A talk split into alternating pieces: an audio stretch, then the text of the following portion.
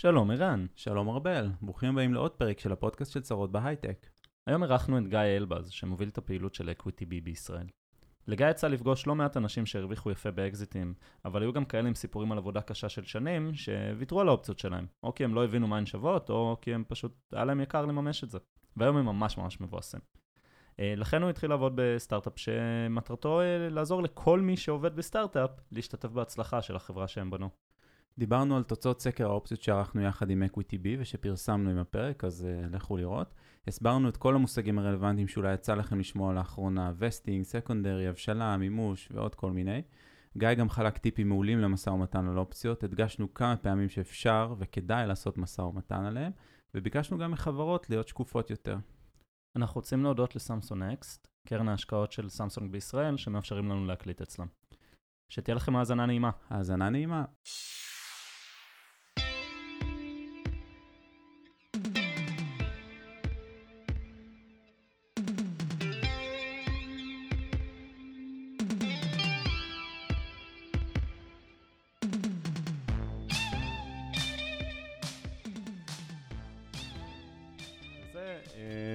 טוב, אז הגענו, כאילו, אחרי יחסית הרבה זמן, שאנחנו משתפים, מה שנקרא,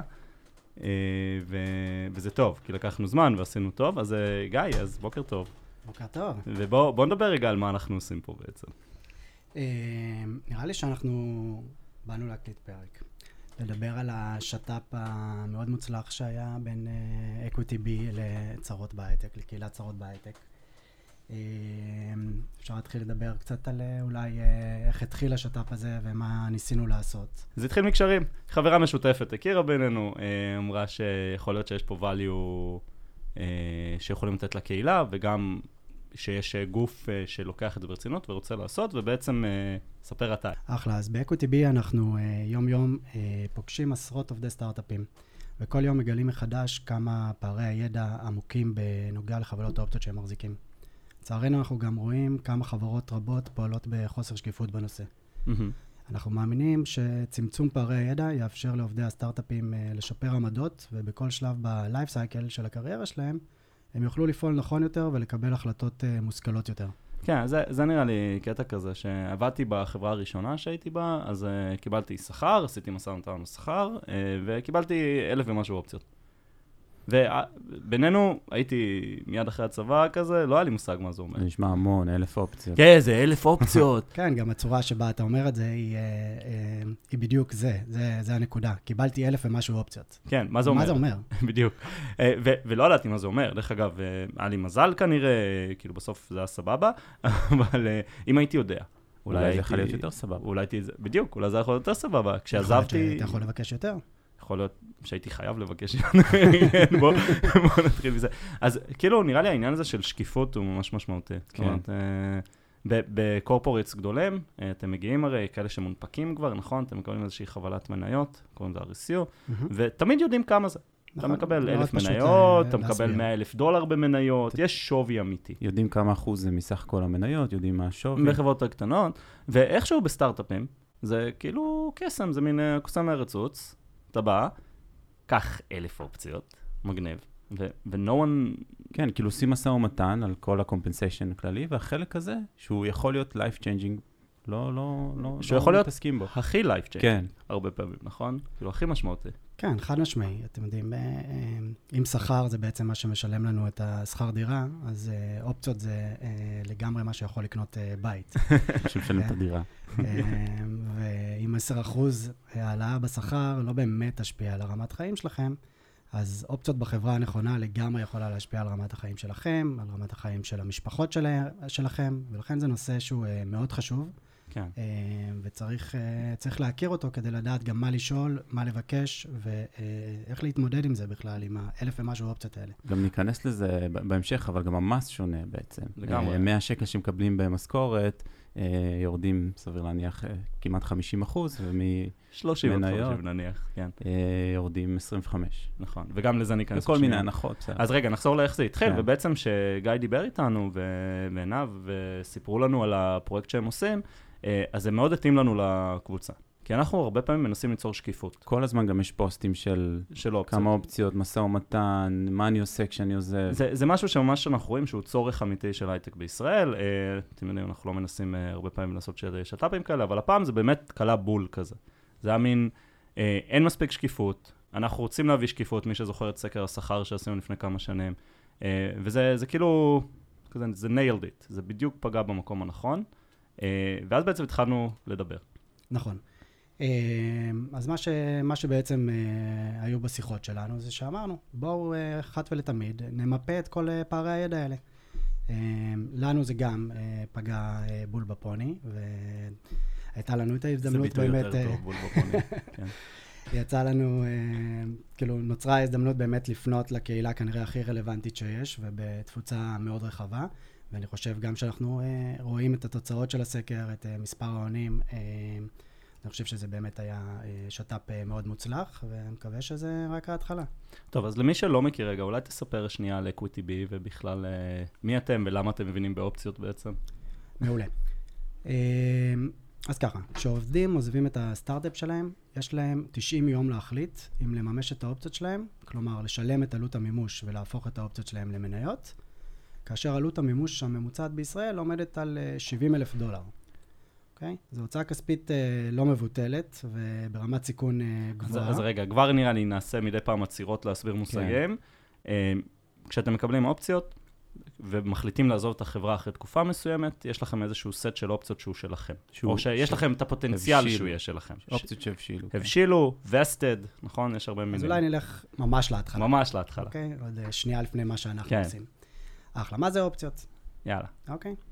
אופציה, כשמה קני, היא הזכות לקנות מניה במחיר קבוע מראש. אוקיי?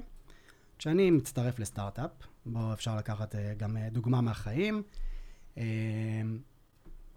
אתמול התחילה טל, עובדת חדשה ב-EquityBee, כשטל, כמו כל עובד אחר, או כל עובדת אחרת ב-EquityBee, הצטרפה, קיבלה חבילת אופציות. טל קיבלה 10,000 אופציות. לא בטוח שזה המספר טל, אבל זה תהיה דוגמה קלה יותר. וטל קיבלה 10,000 אופציות במחיר מימוש של $. אוקיי? כל המספרים לא קשורים למציאות. כל המספרים, כן, פחות קשורים למציאות, רק שיהיה לנו יותר קל לרוץ על הדוגמה הזאת לאורך ההסבר של המושגים. יופי. אז לטל יש, בתיאוריה, 10,000 אופציות, מחיר מימוש $, ומה שזה אומר בעצם, זה כשטל תרצה לממש את האופציות שלהם, בעצם להפוך את אותן אופציות ל10,000 מניות, היא תצטרך לשלם $בעבור כל אופציה. אז יש לנו פה אופציה, הזכות לממש, הזכות בעצם לרכוש מניה בסכום שקבוע מראש, אותו הסכום שקבוע מראש זה מחיר המימוש, קוראים לזה exercise price, strike price. במקרה של טל זה $, וסך עלות המימוש, אם היא תרצה לממש את כל חבילת האופציות שלה, יעלה לה $10,000, שזה 10,000 אופציות כפול $1. עד עכשיו, קל. יופי. ברור. ספוילר, זה לא כזה מסובך. אומרים את זה גם על פנסיה, אבל... לא. פנסיה זה מסובך. בוא נקשר את זה למניה עצמה, כי המניה עצמה לא שווה $, היא שווה כנראה יותר והרבה יותר. יפה. אז אחד הבנפיטס הכי גדולים של עובדים בסטארט-אפ, זה לקבל את הזכות לרכוש מניה במחיר קבוע מראש, שהוא נמוך יותר מערך המניה הנוכחי. בתקווה שהוא נמוך יותר. כשאתה מצטרף לסטארט-אפ, הוא כנראה נמוך יותר. נכון. בדרך כלל 90% מהמחיר של המניה, בזמן שהצטרפת או שחתמת על החוזה. אני מכיר מספרים באזורים של בין 50% ל-70% דיסקאונט. אוקיי, כן. זה תלוי בחברה, וזה לא מה שאפשר גם לעשות על המשא ומתן, אז זה נראה לי פחות... נכון, נכון. אוקיי. אז טל מימשה את האופציות, בעצם קנתה את המניות, לא, רגע. טל, כמובן, עזבו טל, עובד אחר, כבר נמצא בחברה 5 שנים, החליט להמשיך הלאה, וזה בסדר. מה קורה? אוקיי, אז ופה נתחבר גם לסיפור של מה EquityBee עושה. אוקיי, חשוב לי אבל שנייה לקשר בין מחיר האופציה למחיר המניה, שאנשים יבינו. המחיר שעולה לה לקנות את המניה הוא דולר, אבל המניה עצמה שווה לצורך העניין $70. אז זה בעצם הלב של העניין, היא קונה ב$70, קונה בדולר $70. כן. זה הקטע, והמחיר של המניה יכול להמשיך ולעלות, בלי קשר לזה, תמיד היא תקנה את זה בדולר. זה... נכון, יפה. נכון. וזה באמת לב המכשיר הזה, שנקרא אופציות עובדים, כן? המכשיר הזה קם וקיים במטרה לרתום את אותם עובדים, ובעצם ליצור זהות אינטרסים בין העובד לחברה, על מנת שהעובד יעשה הכי טוב שהוא יכול, כדי כל הזמן להעלות את ערך המניה הנוכחי. ככה שאם באמת הצטרפתי לחברה ויש לי דולר, מחיר מימוש, אוקיי? המטרה שלי היא שבסוף הדרך המחיר מניה יהיה הכי גבוה שיכול להיות, כי בדיוק הפער הזה בין המחיר המימוש למחיר המניה, זה יהיה הרווח שלי. בדיוק, אז כל פיצ'ר שאני מוציאה עובדת עליו, הוא תכלס צפוי או בתקווה מעלה את ערך המניה, והנה אני עובדת בשביל להעלות את הערך של המניות. כן, אני חושב שדיברנו על זה קצת בפרק של קורפורט נגד סטארט-אפ, שאני אמרתי שבגוגל כאילו יכולתי להצליח בטירוף בעבודה שלי, ועדיין כנראה מחיר המניה לא היה זז. והיום בסטארט-אפ אני, כאילו אתה עושה משהו, ואתה מיד רואה את זה משפיע על ההכנסות, אתה מיד רואה את זה משפיע על תכלס, על ה-compensation, נכון? שזה מה שמדהים באופציות. וגם נגיע לזה אחר כך, אבל ספוילר אלרט, זה מה שגורם לעובדים באמת להיות כל כך מחוברים יותר, נכון? זה כלי לחבר את העובדים לחברה. נכון. אנחנו רואים את זה גם בצורה מאוד טובה בסקר, כן? 70% מהעונים מעידים שאופציות עובדים משפיעות על תחושת השייכות שלהם לסטארט-אפ. אז רואים שזה כלי שלגמרי יש לו השפעה בדיוק על מה שהוא אמור להשפיע. וככל שעובדים יודעים כמה זה, זה אפילו עוזר יותר, נכון? כאילו אם קיבלת מספר אמורפי של 1,000. אז זהו, אז זה בדיוק מה שרציתי להמשיך ולהגיד. הצד השני של המטבע, שגם עולה מהסקר בצורה מאוד ברורה, ש50% מהעונים לא יודעים בכלל כמה חוויית האופציות שלהם שווה. אוקיי? ואז אני בא וטוען שגם ה-70% הזה, שאולי נראה כמספר גבוה, אני חושב שיש פה הרבה עבודה והרבה מקום להיפטום, ואפשר לנצל את הכלי הזה בצורה הרבה יותר טובה, רק אם העובדים עצמם יכירו יותר טוב את הכלי הזה, החברות יפעלו בשקיפות גבוהה יותר, ויתנו לעובדים את הכלים להבין בעצם מה יש להם ביד. הרי אם אני בעצם בתור חברה בחרתי להשתמש בכלי הזה, שכל המהות שלו הוא ליצור מוטיבציה, ונתתי לעובדים הטבה, בואו נגיד לעובדים מה זאת ההטבה הזאת. אם יש חפיפה של אינטרסים בין העובד לחברה, זה עד הסוף. נכון, יש פה ממש, אנחנו, שוב אני מדבר על לייטריקס, אנחנו משתדלים לתת אופציות כאילו לעובדים טובים. ואנחנו גם מתחשבים בעניין של השייכות לחברה, וזה דרך מדהימה ליצור שייכות הרי. אולי נזכיר כאן בקטנה את המושג של קליף, שבדרך כלל אנשים שומעים, שזה איזשהו מנגנון גם רלוונטי לנושא. מעולה. אז לפני שנדבר על קליף, בואו נדבר בכלל על תקופת הבשלה, ואם מקודם ישר באנו ואמרנו, איזה כיף, לטל יש 10,000 אופציות, או אם זה המספר שאז אמרנו, זה לא בדיוק עובד ככה, אוקיי? אז נכון, אופציות עובדים, המטרה שלהם היא ליצור זהות אינטרסים בין העובד לחברה, אבל אותן חברות גם רוצות ליצור את הזהות אינטרסים האלה לאורך זמן. ולכן יש את המנגנון שנקרא וסטינג, תקופת הבשלה. מה שהמנגנון הזה בא ואומר, בדרך כלל תקופת ההבשלה, אנחנו רואים את זה, זה מאוד מאוד נפוץ, וכמעט בכל החברות תקופת ההבשלה עומדת על 4 שנים, שבמידה וטל תעבוד בחברה 4 שנים, אז היא תקבל את מלוא חבילת האופציות שהובטח לה כשהיא הצטרפה. לאורך 4 שנים האלה, חבילות האופציות מבשילות במנות. בואו נחזור לדוגמה של טל. אוקיי? טל התקבלה לעבוד ב-EquityBee, קיבלה חבילת אופציות של 10,000 אופציות, עם וסטינג של 4 שנים וקליף של שנה. מעולה. ככה בדרך כלל מקבלים את הכתב האופציות הזה. נכון. מה זה בעצם אומר, אוקיי? זה אומר שאם טל תעבוד בחברה 4 שנים, יהיה לה זכאות לממש את כל האופציות שהיא קיבלה, אוקיי? אם טל תעבוד בחברה, או תחליט שהיא רוצה לעבור לחברה אחרת אחרי פחות משנה, לטל בעצם לא תהיה זכאות על אף אחת מהאופציות שהובטח לה. וזה בדיוק הקליף הזה של בדיוק. שנה. זה הקליף. אוקיי. Okay. חברות באות ואומרות, היית איתנו פחות משנה, כנראה לא יצרת את הערך שציפינו ממך, ולכן לא מגיע לך להשתתף בהצלחה העתידית של החברה כשתגיע. נכון. משהו כזה, נכון? אז כל עוד עבדת פחות משנה, לא קיבלת כלום. ברגע שהגעת לשנה, יש את הקליף, אז בדרך כלל אתה מקבל במכה 25% מסך ההנקה שלך, סך חבילת האופציות, ואז בשלוש השנים הנותרות, עד לארבע שנות הווסטינג, השאר 75% מהחבילה שלך נפרסות.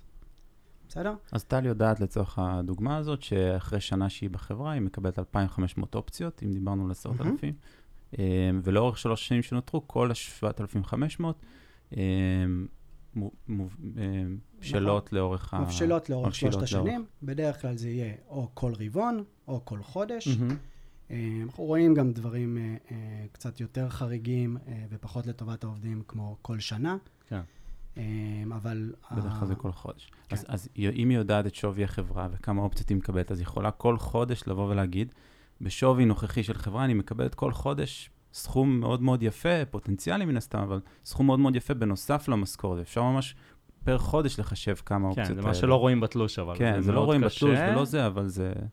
לא רואים בתלוש, וגם השווי של החברה זה בדרך כלל לא משהו שהעובדים מכירים הרבה פעמים. זהו, אז בוא נדבר על זה קצת, כי חברה פרטית אין לה שווי מוצהר, והשווי נקבע רק באירועי ליקווידיטי, מה שנקרא אירועי נזילות או גיוס או דברים כאלה, והעובדים צריכים בעצם, העובדים ועובדות צריכים לסמוך על המחיר של החברה, הוואלואציה שנקבעה בזמן הגיוס, נכון? אוקיי, אז מה שקורה, זה בערך משהו כזה, אוקיי? עובד מצטרף לסטארט-אפ, וכמו שהרבל אמר מקודם, אומרים לו, יש לך 1,000 ומשהו אופציות. עם הנתון הזה לבד, אין לי מה לעשות. בחברות, בדרך כלל מה שנותנים במעמד הזה של הצעת עבודה, זה אומרים, יש לך 1,000 אופציות, וגם בדרך כלל נותנים את מחיר המימוש. נכון. גם עם הדבר הזה, אני לא באמת יודע מה השווי של מה שקיבלתי. אוקיי? מה שאנחנו באים ואומרים, ושאנחנו מתחילים גם ורואים יותר ויותר חברות מתחילות לעשות, שזה דבר מעולה, זה לתת את שווי המניה לפי הסיבוב האחרון, אוקיי? בעצם להגיד, בסיבוב האחרון, סיבוב גיוס האחרון, המשקיעים שלנו קנו מניות בשווי של $18 למניה. הנה, יש מישהו שמאמין בזה שהמניה שווה 18. לפחות 18. בדיוק. כן. לפחות לפי המשקיעים שבחרו להשקיע בחברה, החברה שווה היום $18 למניה. ואז אתה כבר בנקודה הזאת יכול לעשות חישוב מאוד פשוט ולהבין כמה חבילת האופציות שלך שווה, נכון, לדעה של אותם משקיעים. וזה כנראה הכי טוב שאפשר להעריך את שווי חבילת האופציות. נכון? כי... בסטארט-אפ, כמו בכל סטארט-אפ, מאוד קשה להעריך שווי, ובטח קשה להעריך שווי של חבילת אופציות, שכנראה תגיע לנזילות גם עוד לא מעט שנים קדימה. אז זה אני מסכים לגמרי. כאילו, דרך אגב, אני ניצא בקריאה, כן? אחרי שנעלה את הפוסט של הפרק, אנחנו נשמח אם אנשים יוכלו לספר לנו האם יש שקיפות בחברות שלהם ובאיזה חברות גם. לא בקטע של שיימינג, אלא באמת בקטע של... לפעול למען התעשייה. בואו נלמד ונדע מי עושה שקיפות. אם אתם מקבלים חבילת אופציות, אתם צריכים לדעת כמה הן שוות. אחרת, זה לא אומר שהן לא שוות. יכול להיות שהן שוות, וזה הכל בתום לב, וככה עושים את זה. כן. אבל... אין סיבה לא לעשות את זה בצורה יותר טובה. וכמו שאמרנו, באמת עם החפיפה של אינטרסים הזאת עד הסוף. בואו נסגור את כל הסוגריים, ונחזור למה EquityBee עושים בעצם. אחלה. אז מה ש-EquityBee עושה, EquityBee קמה במטרה לעזור לעובדי סטארט-אפים להשתתף בהצלחה של החברות שהם עזרו לבנות. ומה שקורה זה כשעובדים עוזבים את הסטארט-אפ שלהם, יש להם 90 יום להחליט אם לממש את האופציות שלהם, כלומר, לשלם את עלות המימוש ולהפוך את האופציות שלהם למניות, וכאשר עלות המימוש הממוצעת בישראל עומדת על $70,000, זו הוצאה כספית לא מבוטלת וברמת סיכון גבוהה. עכשיו, כשמוסיפים על זה את חוסר השקיפות מצד החברות ופערי הידע אצל העובדים, לא מעט היו מוותרים על האופציות שלהם, ובעצם מוותרים על רכיב מאוד משמעותי בתגמול שלהם, ועל הסיכוי ליהנות מההצלחה של החברה שהם עזרו לבנות. כן, כאילו זה ממש קטע של... אני זוכר שעזבתי את החברה הראשונה, עזבתי את מהריטג', הייתי צריך לקנות מניות בסכום שבאותו תקופה היה מאוד מאוד גבוה בעיניי, כן? כמה, כאילו עשרות אלפי שקלים, בסדר? ולא ידעתי מה לעשות. וההחלטה שקיבלתי היא לא הייתה כלכלית לוגית לגמרי, כן? היא הייתה מדד הבאסה, אני קורא לזה, כן? כמה אני אתבאס אם אני אוציא את זה עכשיו ואני לא אראה את זה בחזרה, אל מול כמה אני אתבאס אם אני כן אוציא וכן תהיה הצלחה. שזה ממש החלטה שאני לא ממליץ לאף אחד לקבל על הסמך הזה. זה בסוף נגמר טוב והיה לי מזל, כן? לא יודע אם מזל, כן? זו הייתה חברה מאוד טובה והאמנתי בה והכל נכון, אבל לא ידעתי מה זה אומר ומה זה שווה, ולא היה לי את הכלים לקבל החלטה יותר מושכלת באותו זמן גם. נכון. אז באמת זה לא רק עניין של ההוצאה הכספית, ואם יש לך את הכסף הזה או אין לך את הכסף הזה, זה גם שאלה אם אתה רוצה לקחת את הסכום כסף הזה ולהשקיע אותו בעצם בחברה אחת. ואולי יש עלות אלטרנטיבית להשקעה הזאת. נכון. אז ב-EquityBee בנינו פלטפורמה שבה עובדים יכולים להירשם, לעבור תהליך יחסית קצר של להתקן את פרטי האופציות שלהם, ובסוף התהליך אומרים להם מזל טוב, הנה הכסף הנדרש למימון האופציות שלכם. אוקיי? בתמורה למימון ובעצם לביטול אלמנט הסיכון הכרוך במימוש האופציות, העובדים מסכימים לוותר על אחוז מסוים מרווחים עתידיים. אוקיי. אז בוא ניקח את הדוגמה כי היא יחסית טובה. נגיד, טל עזבה בדיוק אחרי שנה, יש לה 2,500 מתוך 10,000 ביד. לא ביד. לא טל, עובדת אחרת. עובדת אחרת. אז בעצם בשלב הזה, היא אומרת, אני מאמינה בחברה, לא משנה, אז עזבתי, אבל אני צריכה לקנות את האופציות האלה, ואני לא יכולה, אז אני מבקשת עזרה מ-EquityBee. לא יכולה או לא בטוחה שהיא רוצה לקחת את הסיכון. אבל אם היא לא בטוחה, אז למה בעצם... לא, היא לא רוצה לקחת את הסיכון הזה. אמרנו $2,500 למניה, היא לא רוצה להוציא $2,500. היא לא רוצה להוציא $2,500, היא מעדיפה לקחת $2,500 האלה. להשקיע ב-S&P 500, כן? טסלה מלפני שנתיים, היא יכולה לעשות הרבה דברים. היא גאונה, כן. ובעצם כאן היא אומרת, אני רוצה להוריד ממני את הסיכון, אני בעצם פונה למישהו אחר שישלם, יממש את האופציות. האופציות שלי, כאילו המניות יהיו של טל, אבל את הרווחים היא תחלוק ביחד עם המשקיעים. בדיוק. אז הצד השני של הפלטפורמה, ובעצם איפה שהכסף מגיע, זה קהילת משקיעים של קרוב ל-12,000 משקיעים, שבעצם מתחרים על להציע לטל את העסקה הכי טובה על החבילת האופציות שלה. ובאמת, כשיהיה אירוע נזילות, מחירה, הנפקה, סקנדרי שהיום מאוד נפוץ, תהיה חלוקת רווחים בין טל לבין המשקיע שבעצם העמיד את סכום המימון. אוקיי, אז זה כאילו בעצם מוריד את הסיכון, אבל גם מוריד את האופציית רווח, שזה נראה לי נכון לכל השקעה שתעשו בעולם, נכון? ככל שאתם משקיעים פחות מסוכן, כאן הפוטנציאל רווח יורד.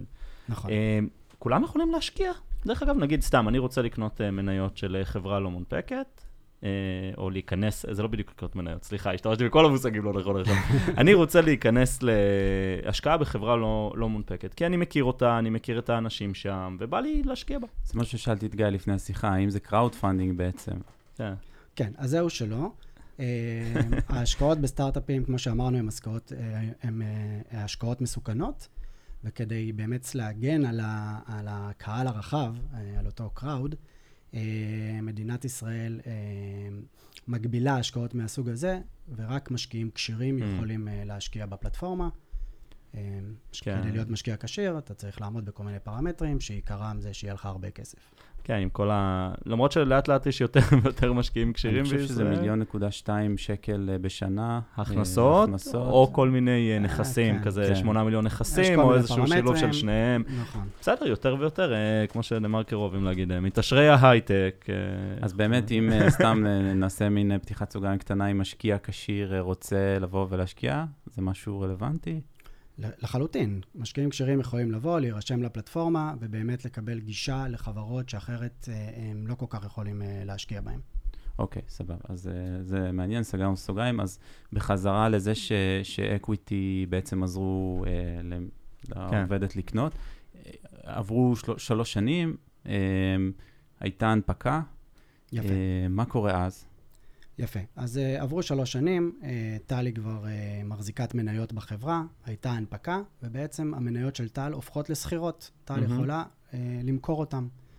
כשהיא תמכור אותם, היא תקבל את מחיר השוק בעצם, אנחנו כבר מדברים על חברה ציבורית, יש בורסה, יש מחיר שוק, ובעצם אותו פער שדיברנו עליו קודם, בין מחיר המימוש למחיר השוק, שהיום טל מכרה את המניות שלה בו, זה יהיה הרווח של טל.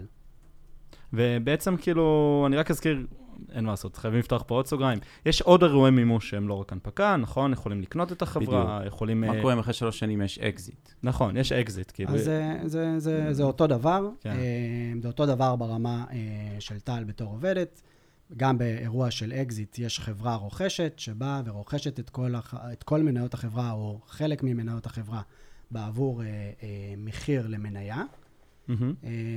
וזה על אותו עיקרון. אוקיי, ואז בעצם המס שמשלמים הוא רק המס, שוב, יש פה עוד כוכביות, אבל בגדול המס שמשלמים אחרי 2 ומעלה, אם זה לפי סעיף 102, לא ניכנס לזה, זה באמת בירוקרטי. למרות שזה נקודה חשובה, כי ברגע שאתה מצטרף לחברה, זה נקודה שמאוד מאוד מאוד חשוב לשים לב אליה, ולראות שהאופציות שאתה מקבל הן תחת סעיף 102, כי זה באמת הטבת מס, שכמו שהזכרת, ברגע של אירוע נזילות, אתה תשלם מס רווחי הון, שהוא באזור ה-25%, בדרך כלל 25%, ולא מס פירותי של 50%. שלפי מס ההכנסה בתלוש שלכם. אז כן, שווה להחזיק אופציות לפחות 2 לפני המחירה, שוב, לא ייעוץ, וכל אחד שיעשה מה שהוא יכול. אבל בעצם קונים את, מממשים את האופציות, ואז בעצם אפשר מיד לסחור בהן, כמו כל מניה אחרת, אחרי הנפקה. אני רוצה לזרוק עוד מושג שנחבר אותו לכל מה שאנחנו אומרים, סקונדרי, משהו ששומעים יותר ויותר לאחרונה. אתה יכול להסביר מה זה סקונדרי בהקשר של כל מה שדיברנו? כן, סקנדרי הוא גם אירוע נזילות. מה שקורה בסקנדרי בדרך כלל זה שמשקיעים, בדרך כלל משקיעים קיימים של החברה, רוצים להשקיע יותר כסף בחברה, והדרך לעשות את זה היא לקנות מהעובדים הקיימים או עובדים לשעבר, את המניות שלהם, את האופציות שלהם. זה אירוע מימוש, רק במקום שהמניות הולכות לבורסה, הן הולכות למשקיעים חדשים בעצם, ובעצם עובדי החברה שיש להם אופציות vested או בשלות יכולים למכור. אתם רואים, הכל מתחבר לאותו סיפור. טוב, בואו נקפוץ רגע... בואו נצלול לסקר שבעצם קרה. הסקר מטרתו הייתה להביא שקיפות, לגרום לאנשים להבין מה הם מחזיקים. בעצם לקבל החלטות יותר טובות, גם כשמתחילים עבודה וגם כשהם עוזבים עבודה, ולהחליט מה לעשות עם האופציות. מה הכי הפתיע אותך בתוצאות? אני לא יודע אם זה הסעיף שהכי הפתיע, אבל נראה לי שזה התוצאה שהכי הפתיע. וזה האחוז המאוד נמוך של אנשים שמנהלים משא ומתן על האופציות שלהם, בטח בהשוואה לכאלה שמנהלים משא ומתן על השכר שלהם, ואפילו בהשוואה לכאלה שמנהלים משא ומתן על ימי החופש שלהם. אז 90 ומשהו אחוז מהאנשים מנהלים. 95% מהעובדים באמת מנהלים משא ומתן על השכר שלהם. שזה הרבה יותר גבוה מה שחשבתי. כן, אני ממש שמח לשמוע. שם לספלאג, פרק 3, משא ומתן. לגמרי. וכמה מתוכם מנהלים משא ומתן על האופציות? רק 43% מנהלים משא ומתן על האופציות שלהם. זה מדהים, כן? אתה מקבל משהו שהוא יכול להיות משמעותי לפחות כמו השכר, וזה כזה, אתה בגדול אומר, תודה שנתתם לי. נכון. זה גם נראה מאוד קטן בזמנו, 0.1%, 0.2%, אבל זה יכול להיות באמת life changing. במקרה שאומרים לך אחוזים, כן, בדיוק. כן, ולרוב לא אומרים את האחוזים. מעכשיו התחילו להגיד אחרי הפרק הזה. כן, תקווה. זה נתון מדהים. מה שעוד יותר מדהים זה הסיבות למה אנשים לא מנהלים משא ומתן על האופציות שלהם. ומה שאנחנו רואים זה ש50% מהעובדים מרגישים שהם לא מבינים מספיק באופציות כדי לנהל על זה משא ומתן. וכמעט 40% לא יודעים בכלל שניתן לנהל על זה משא ומתן. אז בואו נהיה אקספליסיט, כן? קודם כל אני מקווה שאחרי הפרק הזה אנשים ידעו יותר טוב מה זה אופציות. 2, אפשר לעשות משא ומתן על כמעט כל דבר בחוזה שלכם. כן. שוב, אני לא הייתי נכנס להתווכח עכשיו על הנתונים, על הפרשות הפנסיוניות, כי זה בדרך כלל דברים ברמת חברה, אפשר גם על זה לדבר. הסיכוי פשוט יותר נמוך, אופציות, אתם חייבים להם, משא ומתן. לגמרי. אפשר, זה לגיטימי וכדאי לעשות משא ומתן על האופציות שלכם. אז אחרי שהורדנו את זה מהשולחן, בואו נדבר קצת על כמה דברים שמאוד חשוב בכלל, במעמד הזה של קבלת הצעת עבודה, ומשם אני אלך גם למשא ומתן עצמו. אז הזכרנו את זה קודם בפרק, אבל אני אחזור על זה. ברגע הצעת העבודה, מה שלך בתור עובד מאוד חשוב לדעת בנוגע לאופציות העובדים שלך, הם כמה אופציות קיבלת, מה מחיר המימוש שלהם, ולשאול מה מחיר המניה לפי הסיבוב האחרון. אוקיי? ברגע שיש את שלושת הנתונים האלה, אתה יודע לעשות חישוב מאוד טוב, כמה חבילת האופציות שקיבלת הרגע שווה.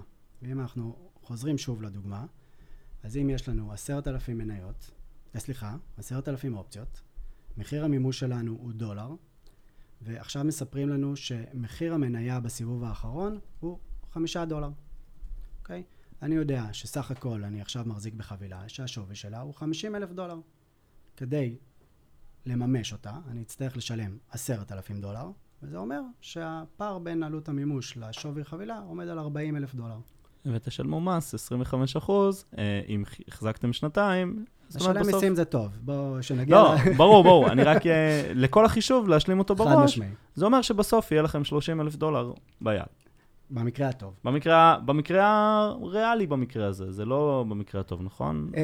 זה במקרה הטוב, כי חשוב לזכור שלמרות שזה לא מרגיש ככה בחודשים או בשנתיים האחרונות, אבל לא כל חברה עוברת אירועי נזילות, לא כל סטארט-אפ יוצא להנפקה.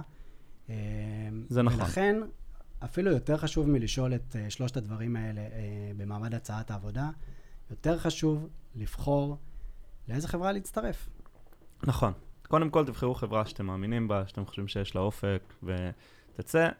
וגם לזה יש כלים. נכון, אתה יכול לראות מי היזמים של החברה, ולראות אם היו להם הצלחות עבר.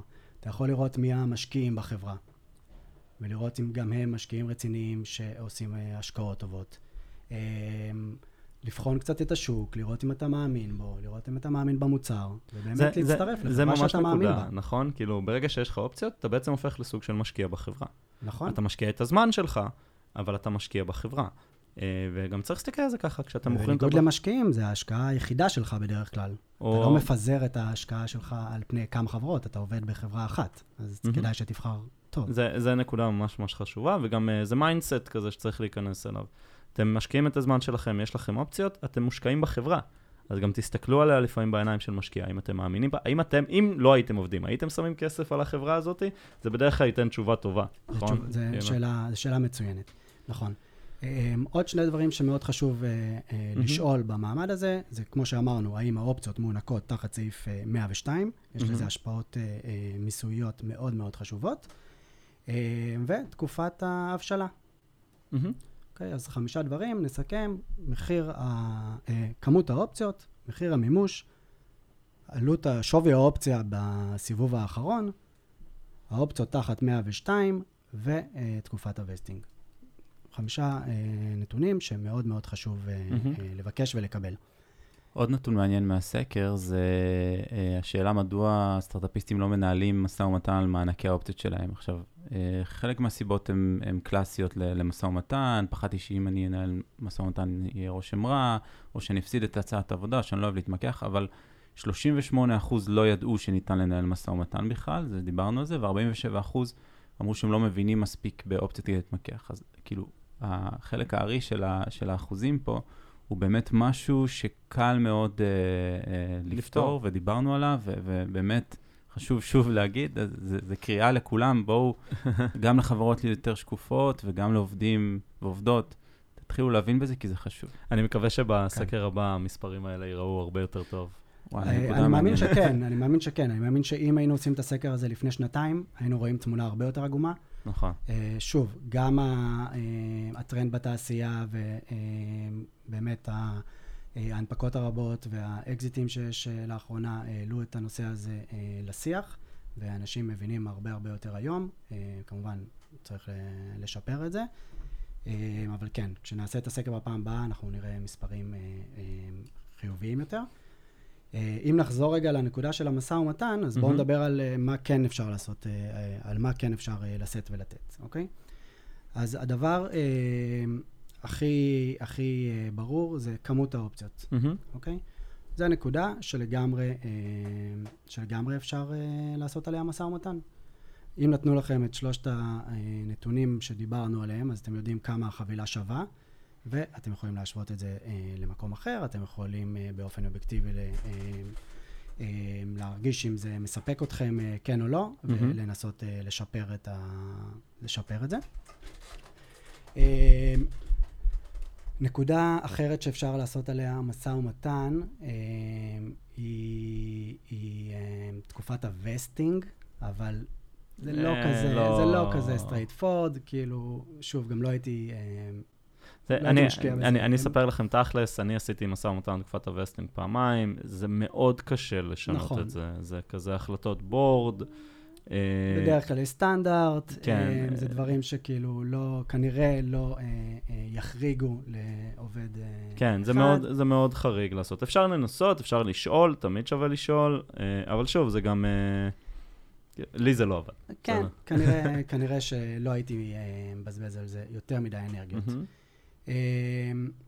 צריך להכיר שמחיר המימוש הוא משהו שבחברות בשלב קצת יותר מתקדם, אי אפשר לשנות. אוקיי? וזו נקודה שכדאי להכיר. ברגע שחברה כבר בשלבים קצת יותר מתקדמים, בטח כשהיא מתחילה לפעול בארצות הברית, או יש לה עובדים בארצות הברית, היא צריכה לפעול לפי סעיף 409A, לא חשוב שמות, אבל היא עובדת עם איזשהו גוף צד שלישי, פירמה רואה חשבון, ובעצם מקבלת שווי שוק הוגן. אוקיי? לתרגום בעברית. בכלל יש נושא שלם סביב אנשים שיש להם גם אזרחות אמריקאית ואופציות ומניות וזה, וזה משהו שחשוב, לא ניכנס אליו, אבל זה משהו שחשוב להגיד, ולייטריקס למשל מאוד מנגישה את העניין הזה למי שיש אזרחות אמריקאית, וזה משלמים מס מאוד גבוה. נכון. ומשלמים אותו מוקדם, לפני המימוש. בארצות הברית אין את סעיף 102, ולכן יש שם היבטים מיסויים שתכלס מורידים את ערך האופציות האמריקאיות אל מול הישראליות, אז בישראל המצב טוב יותר.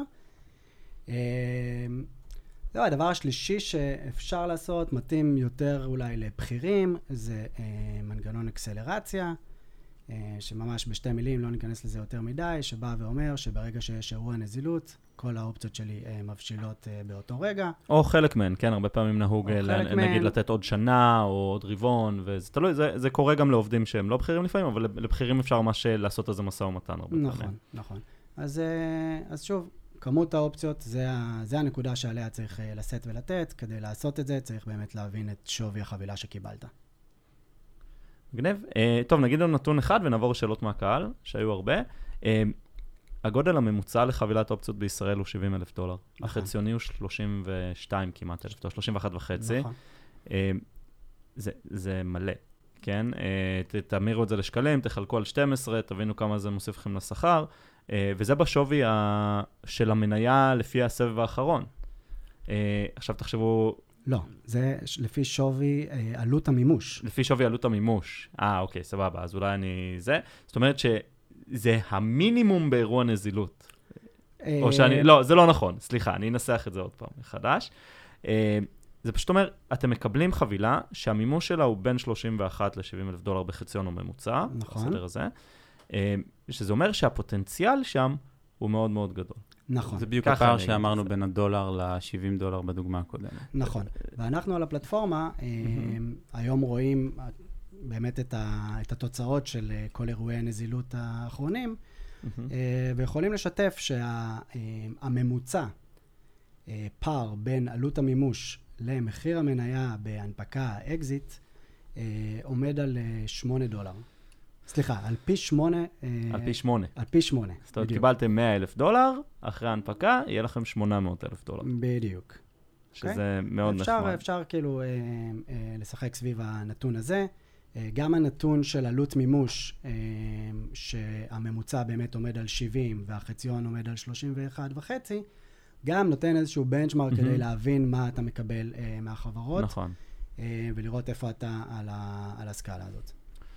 אוקיי, אז שאלות מהקהל, היו לנו יחסית הרבה שאלות ומעניינות מאוד. קודם כל, שחר לנגביים שואל, מה זה הצעת אופציה טובה לעובד חדש בסטארט-אפים בגדלים שונים? בואו נרחיב את השאלה לבכלל. הרבה פעמים שואלים גם בקבוצה, אני הולך להיות co-founder, או שאני עובד 20, כמה אופציות אני אמור לבקש, מה הטווחים? שאלה טובה, שאלה קשה. לצערי, אין סטנדרט. אין בנצ'מארק? אין סטנדרט באמת היום, שלא כמו בשכר. גם יש פה כך הרבה משתנים, נכון? זה גודל החברה, תחום החברה, איזה עובד אתה, מה הניסיון שלך? השאלה היא רחבה באמת, אבל גם אם היא הייתה יותר ממוקדת, מאוד קשה לענות על זה. זה קצת דומה לכמה מרוויח מתכנת, נכון? זו שאלה מאוד כללית. עכשיו, ככל שמוספים יותר משתנים, יהיה לנו יותר קל לכוון, אני לא בטוח שנוכל לענות. ואפילו שלא כמו כמה מרוויח מתכנת, שבאמת אם הייתי יודע איזה מתכנת, באיזה תחום, הייתי יכול ללכת לאיזושהי טבלת שכר, או היה לי איזשהו בנצ'מרק להסתכל עליו. פה זה עדיין לא קיים. אני מאמין שזה ילך לשם. אני מאמין שאנחנו נראה יותר ויותר סטנדרטיזציה. שבסקר הבא יהיה ממש סקר של כמה האופציות שלכם שוות, ולא רק מה מחיר המימוש שלהם. זה יהיה ממש מגניב. לגמרי. טוב, לימור קהלני שאלה, מתי לא שווה לממש את האופציות, או שתמיד שווה לממש את ה... טוב, זה גם תלוי בהמון פרמטרים, אבל... כשיש את EquityBee תמיד שווה לממש. כי אין סיכון בעצם, זה כאילו הסיפור פה. כן. מתי לא שווה לממש את האופציות, זאת השאלה? כן. תראי, כשאת יודעת מה המחיר המניה, והוא נמוך יותר מהאופציות, או שהוא אפילו לא מספיק גבוה יותר ממחיר המימוש, יכול להיות שיש לך אלטרנטיבה יותר טובה לכסף שלך, אז אולי בנקודה הזאת לא שווה ממש. אני אולי אתן ממש דוגמה, כן? עבדת בחברה, היה לך אופציות לפי שווי מימוש של $, החברה הנפיקה, יש לך עדיין אופציות, כי עוד לא מימשת אותן, ואחרי שהחברה הנפיקה, המניה ירדה $0.50, לא שווה לממש, את תפסידי כסף. נכון. כשהחברה הציבורית מאוד מאוד קל, וזה נכון. אביתר נבון שואל, מה קורה במצב שהחברה שבה יש לי מניות שנקנו בעזרתכם, נמכרה לחברה אחרת, והמניות הפכו למניות שלה? עסקת מניות, זאת אומרת, אקזיט, אבל אין כסף, אלא פשוט המניות הומרו למניות של החברה שקנתה. מה קורה כשמשתמשים ב-EquityBee וזה קורה? אז מה שקורה זה שפשוט... העסקה בין העובד למשקיע ממשיכה לחברה הבאה, הוא עדיין מרזיק במניות, המניות עדיין לא נזילות, רק כשיש אירוע נזילות, אז קורה בעצם העסקה בין ההתחשבנות בין המשקיע לעובד. טוב, שמעון שמר שאל, עזבתי את החברה, עזרתם לי בעצם לממש את האופציות, EquityBee עזרו, החברה הנפיקה, אבל אני עוד לא מוכר את המניות. כלומר, אני מאמין... והשנים עוברות. אני רוצה להשקיע, השנים עוברות. האם יש איזושהי הגבלת זמן? אז ככה, כדי לא להיכנס למקומות האלה של באמת ספקולציות, ואני חושב שהמניה תעלה, אני חושב שהמניה תירד, אז כן, יש נקודה בהסכם שברגע שהמניות בעצם יוצאות מתקופת חסימה, אז העובד צריך לתת הוראת מחירה. אם העובד רוצה להמשיך להחזיק את המניות, אפשר לעשות חישוב תיאורטי, הוא ישלם את הכסף לפי אותו חישוב תיאורטי וימשיך להחזיק במניות. מגניב. טוב, זו שאלה שתח סיבה ממני. אתם גם סטארט-אפ. זאת אומרת, לא מזמן עשיתם פנדינג, מזל טוב. עובדים של EquityBee שעוזבים, גם משתמשים ב-EquityBee? עוד לא קרה לנו, אבל הם מאוד מוזמנים לעשות את זה. זה לא ייצור איזה, לא יודע, רקורסיה או משהו, זהו, העולם יקרוס. העולם יקרוס לתוך עצמו. אני ציפיתי שתגיד, גיא, כולם מאמינים בחברה ולא רוצים לחלוק. כולם מאמינים בחברה ולא רוצים לחלוק. 100 נקודות. כן. מגניב. טוב, אז היה ממש מעניין, ואני מקווה שמלא אנשים למדו מלא דברים שהם לא ידעו. ותלכו לראות את הסקר שפרסמנו בקבוצה, זה ממש ממש מעניין. ואם יש לכם שאלות, אז תרגיש חופשי לשאול בתגובות לפוסט, אנחנו נדאג שגיא יענה שם. גיא, מה שרצית לדבר עליו שלא דיברנו עליו? אני חושב שהדבר שהייתי רוצה לסיים את הפרק הזה, זה באמת לצאת בקריאה גם לעובדים וגם לחברות. נתחיל עם הצד של העובדים, תעשו שיעורי בית, יש חומרים, הבלוג שלנו מפוצץ בחומרי קריאה, ואין בן אדם שלא ישקיע שעתיים מהחיים שלו בקריאה הזאת, ויבין הרבה הרבה יותר בעולם הזה. ולצד של החברות, תהיו יותר שקופות, זה ווין ווין לכולם, תנו לעובדים שלכם להבין מה יש להם ביד, ואתם לא תצטערו. לגמרי. זה מערכת יחסים ארוכה, שווה שתהיו שקופים לעובדים, כמו שאתם מצפים מהעובדים שיהיו שקופים אליכם. תודה רבה. תודה. תודה לכם.